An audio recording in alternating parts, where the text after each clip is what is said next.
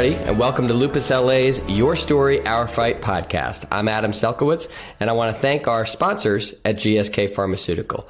Today, we're interviewing Jacqueline Stewart. Hi, Jacqueline. How are you? Good. So, Jacqueline is a lupus patient, of course, because everybody on this podcast uh, to date has been a lupus patient. And uh, we're in the 20s now, so that's exciting.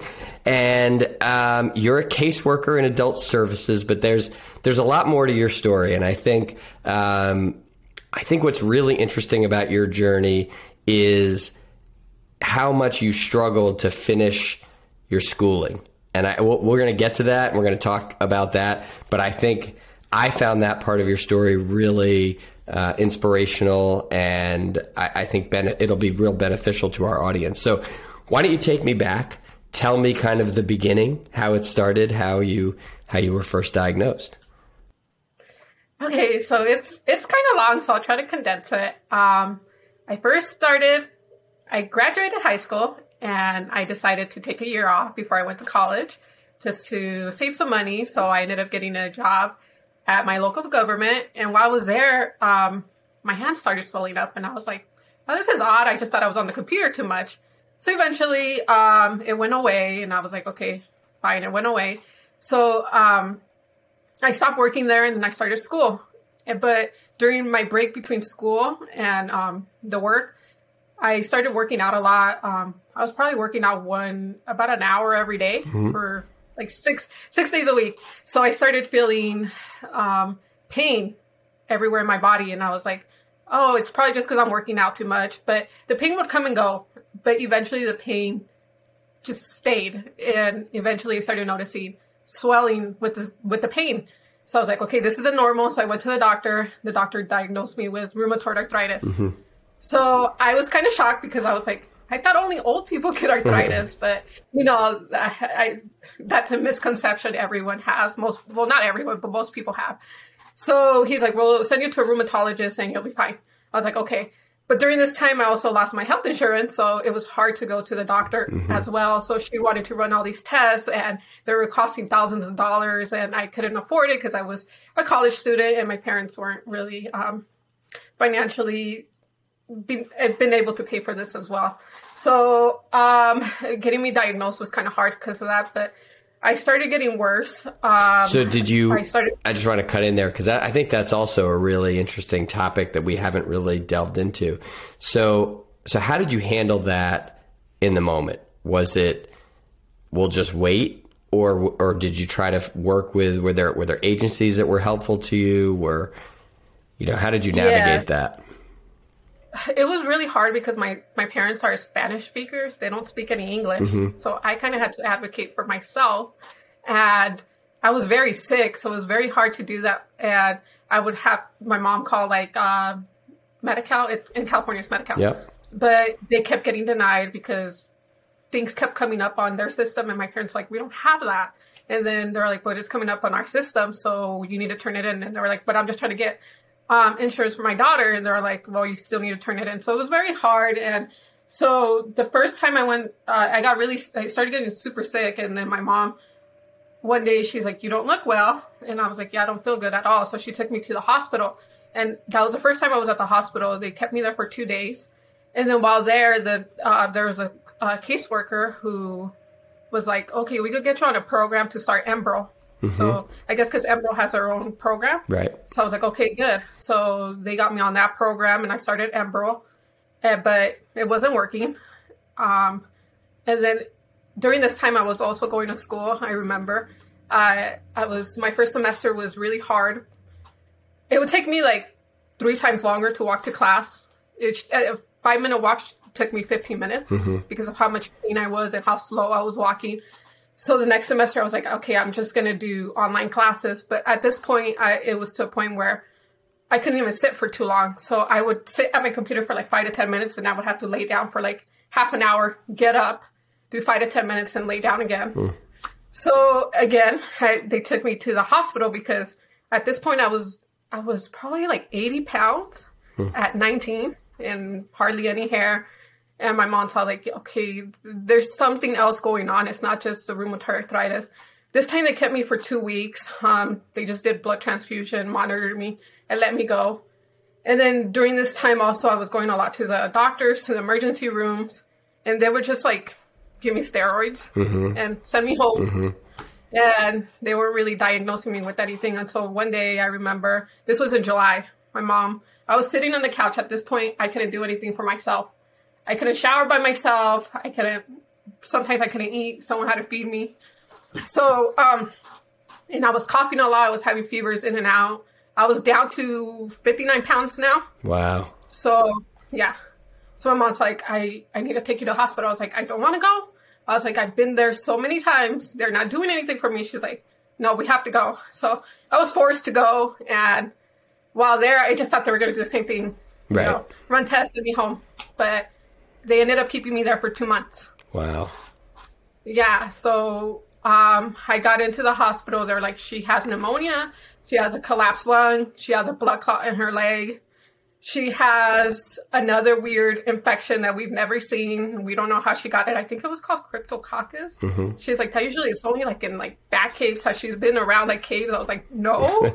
I'm like, I haven't left home in like a year. Like I've been in bed for a year basically and I had a, a bunch of other uh, symptoms, like my vision will come and go, like it would go black, and so they started me on, antibiotics, and the fevers they couldn't get them under control. Every day was a new a new diagnosis. One day was cancer. The next day I had HIV because of the transfusions they were giving me could have been tainted. So yes, So who every, figured every it out? was- Who who really Yeah, got to the so- bottom of it? Yeah, so I remember they took out a piece of my bone marrow to test it because they thought I had leukemia because they would give me blood transfusions and then a couple of days later I would need another one because my blood, my hemoglobin was just really low. So then um, I remember getting out of bed one time and my my my heart rate skyrocketed to like almost 200 beats per minute and I couldn't breathe and my sister sat me down. She said I turned blue. The nurses rushed in because I had pneumonia that they couldn't get controlled. And then they were like, well, I couldn't breathe on my own at this time. And they had me on oxygen. They're like, we need to take her to ICU right now. So they took me to ICU. And then at ICU, um, I remember they would come and stick a tube down my mouth to kind of take everything out because I there was a lot of stuff in here that I, I just couldn't breathe anymore on my own. And I remember the doctors came in one day, and then he's all like, um, before this, they had already spoke to my family. They didn't tell me, but they had already told her, told them that I had only a couple days to live because they didn't see me making it past the weekend. And I knew when my mom came in that the, something was wrong because I could see it in her eyes. So um, I was like, they came in and they were talking to me, and then they said, um, we have one more thing to try, but there's a 50% chance it's not going to work and it's going to make you worse. And I think you know what that means. I was like, yes, I know what that means. But there's a 50% chance, percent chance it's going to work. And then I said, okay, well, at this point, they Right. had done so many things Nothing to to I just didn't care. Yeah, Yeah. I was like, go ahead and try it. And what He's was like, that? okay. A very high dose of steroids Right. and starting me on, on immunosuppressant. Right. Okay. So I was like, okay, just try it. And so within two days, I had no more fever hmm. a- after trying that.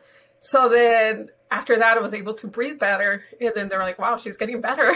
so I was in ICU for two weeks and then they finally released me. They kept, and all my systems started to finally get better and better and better. And then they finally came in the room. Okay, we pieced everything together. We found out what you have. You have rheumatoid arthritis for sure, but you also have lupus.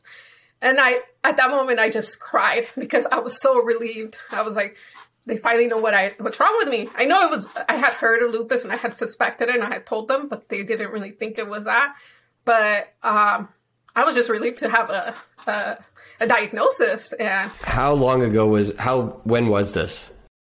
I was, my census started at 18 and I went into the hospital when I was 19. I got out three days before my 20th birthday. And that, what like uh, and you're in your 30s now, right? So you're this is like 10 Yes. years ago, 12, 15 years ago. Yes. Yeah. Yeah.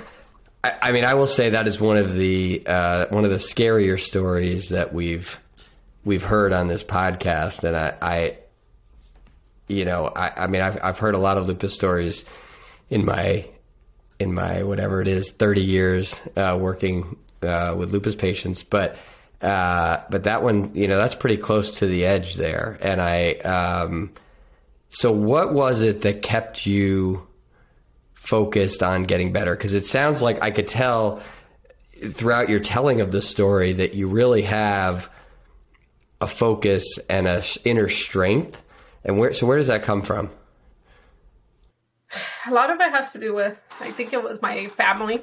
Mm-hmm. Um, I would just look at them, and then my niece was just born during that time too, and I couldn't really see them because I was so sick. They wouldn't let little kids come in, and I sometimes I would sneak out to the hallway to see them when I was a little bit better, and I was just like, I need to see them grow up, and then also for myself, I was like, I'm only 19.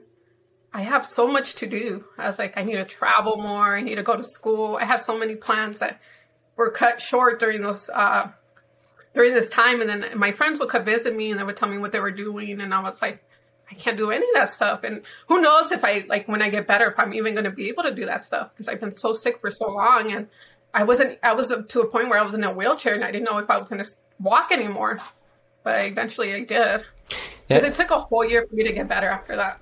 And I, you know, I think, I think what's so frustrating to me is had you, had you been covered under a health insurance policy, at that rheumatoid arthritis diagnosis around that time, I'm wondering, and there's no no way to prove this or anything, but I, you know, would you have gotten that lupus diagnosis sooner, and would that have made a huge difference in in and kept you out of that that gully?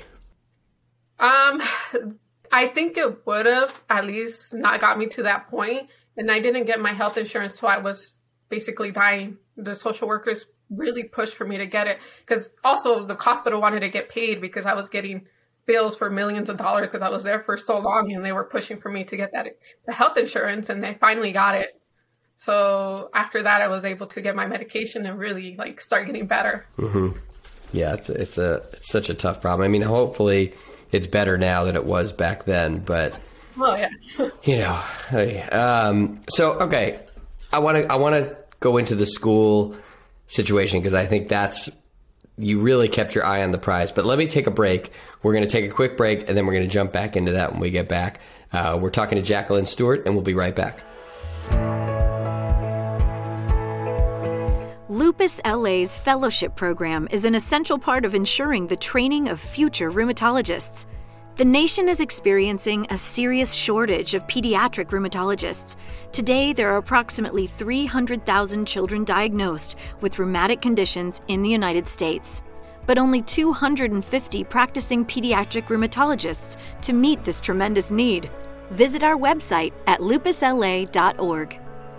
Welcome back to the Your Story, Our Fight podcast from Lupus LA. We're talking to Jacqueline Stewart. And Jacqueline, we just heard your really gut wrenching. Um, I don't even want to call it your diagnosis story, but your early lupus story. Um, and we were talking about school. So, so give me. Let's start with the macro view. How many years did it take you to finish college? I started at 19 and I did not graduate till last year, 2020. So it took me, what is that, 13, 12, 13 years almost. Wow. And, and that's entirely due to health. Bachelor's only. Yeah. And, but that's entirely due to your health challenges. Yeah. Yeah. Okay. So what keeps you going for that many years, 12 or 13 years focused? And, and, and how much of that was a part of your lupus mission? You know in other words i have to get better because i have to finish school like that kind of thing. Because i think that's first of all it's an incredible achievement. But tell me sort of what kept you kept what kept your eye on the prize? Okay there's a couple things. So growing up my parents really instilled in us that like i said my parents are spanish only spanish speaking and um, they weren't very in a very good financial position so they were like, the only way for you guys to get in a better financial position than us is to go to school. You guys need to get education to better your lives. So that was instilled in me pretty early on. So I was like, okay, I need to finish school and, and do this. And after my um, diagnosis, I um, I got into casework, and I was actually I, I was actually one of the caseworkers that approved Medi-Cal. Ah, So interesting. yeah, so Approve, approve, approve, approve. Right? Yeah. There you go. so I, I understood where these people were coming from, but I was like, I can do more than just help people, you know, get approved for Medi-Cal. I could do more to spread awareness for lupus and people with chronic illnesses. So uh, the first thing I, I, I was thinking about going to school for was a lawyer. So I wanted to be a lawyer to help people. Yeah. And my last year of college, I ended up working at Special Collections, and I was like, "This, I love this. I want to work in archives." So I was like, "My idea." Uh-huh. So special. Are gonna- Tell tell everybody what special collections is because I had to ask when we talked before. So Yeah. So Special Collections is a, it's a special kind of library, and they keep a lot of archives there. Um, the one I was working at was the one at college, so they kept a lot of like mm, letters from like from people that lived in the community, things that went on in the school, things like that, and a lot of cool artifacts and some stuff dated back to like the 1400s. It was really cool. so so, So old documents and historical documents, things like Yes. that. Yeah, so uh, my bachelor's was in history. So from that, I was planning to go to be a lawyer, but then I changed to uh, archives, and then I was like, I want to be an archivist, and eventually start a program where I'm gonna give um, what is the word? Not underprivileged, um, but unheard voices Mhm. a chance to be heard, Yeah. especially women with chronic illnesses. I said because people need, really need to hear these stories, and um, a lot of times um, we get pushed aside. You know, Yeah. Yeah. and no, we I, have incredible stories to tell. I think it's a, and I I in the world of sort of modern social media and podcasts and all of that, I think the archivist approach that you're going to take to really go back and look at sort of the history and to preserve that history, uh, it's a very unique approach. I think that's really cool. And I think so. Tell me, so as you're going through these years of school, what what part of that helped you with your lupus? In other words, was it your lupus keeping you from school? Was it school sort of motivating you to be healthy? You know, where was where did those two meet? I think it was a little both. Um, school during this time I was going, I was working full time, so I could only do school at night.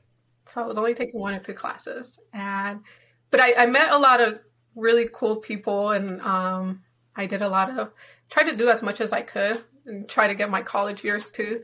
So it it really did help me, because you know sometimes with this disease or you could feel a little isolated from people and stuff and it really did help me mentally to just get out of the house and do something because there was times where i was like i don't feel like going to school but then when i was there it was just so like oh i'm so glad i came because i love learning. I love meeting other people. So it really did help me a lot. And did you find um, were you able to find kind of a support community within the lupus or autoimmune world that helped you, at school? Um or or in general? No. No, the last the last year of school, um, I actually quit my job and went full time, and I joined the.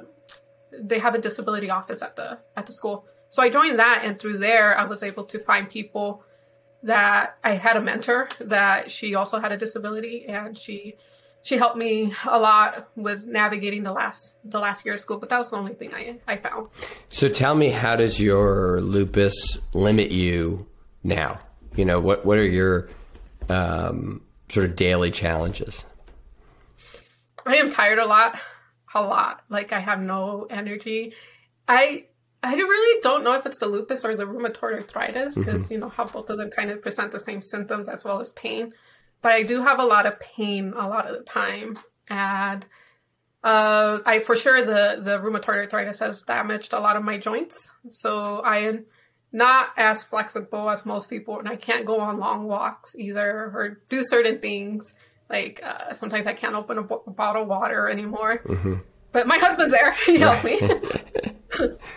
I So, used to be a things like gymnast. I was super flexible, and now, I mean, yeah, Yes. it's terrible. so yeah, so it, it, it's a challenge, but um, I find ways to adjust, and it's it's fine. I still live my life to the fullest. And tell me, so I love talking relationships on this show, but I uh, maybe that's my true calling to be a relationship podcast host. I don't know, but tell me how you met your husband and how your lupus affected your early relationship. Okay, I met my husband at a pool party. We we went and we were the only ones without any swimming gear, so we just started talking.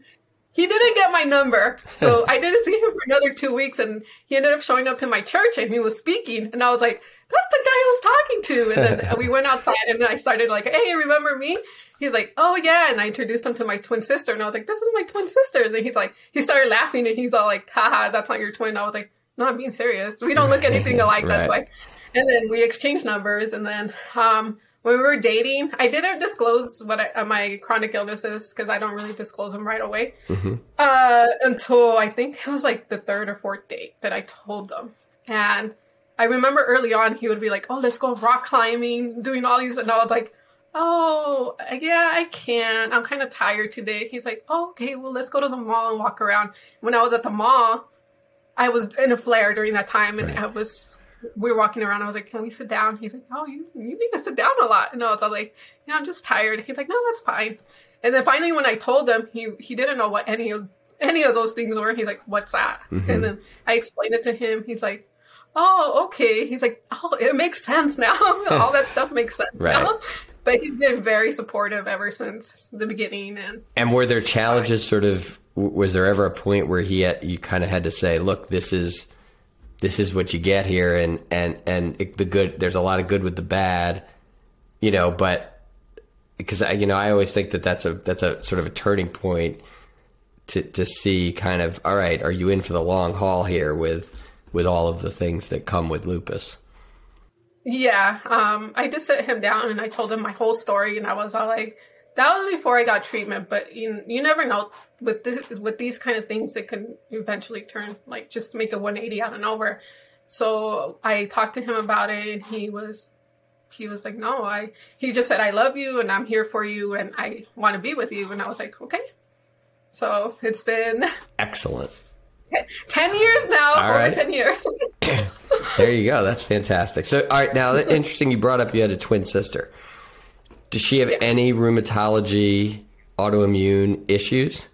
Because I know there's Yes. there's a lot of studies on that, um, and it's sort of a fascinating because there are cases where one twin has nothing and the other twin has all of the autoimmune. You know, it's, it's I always find that very interesting. So, how is your sister?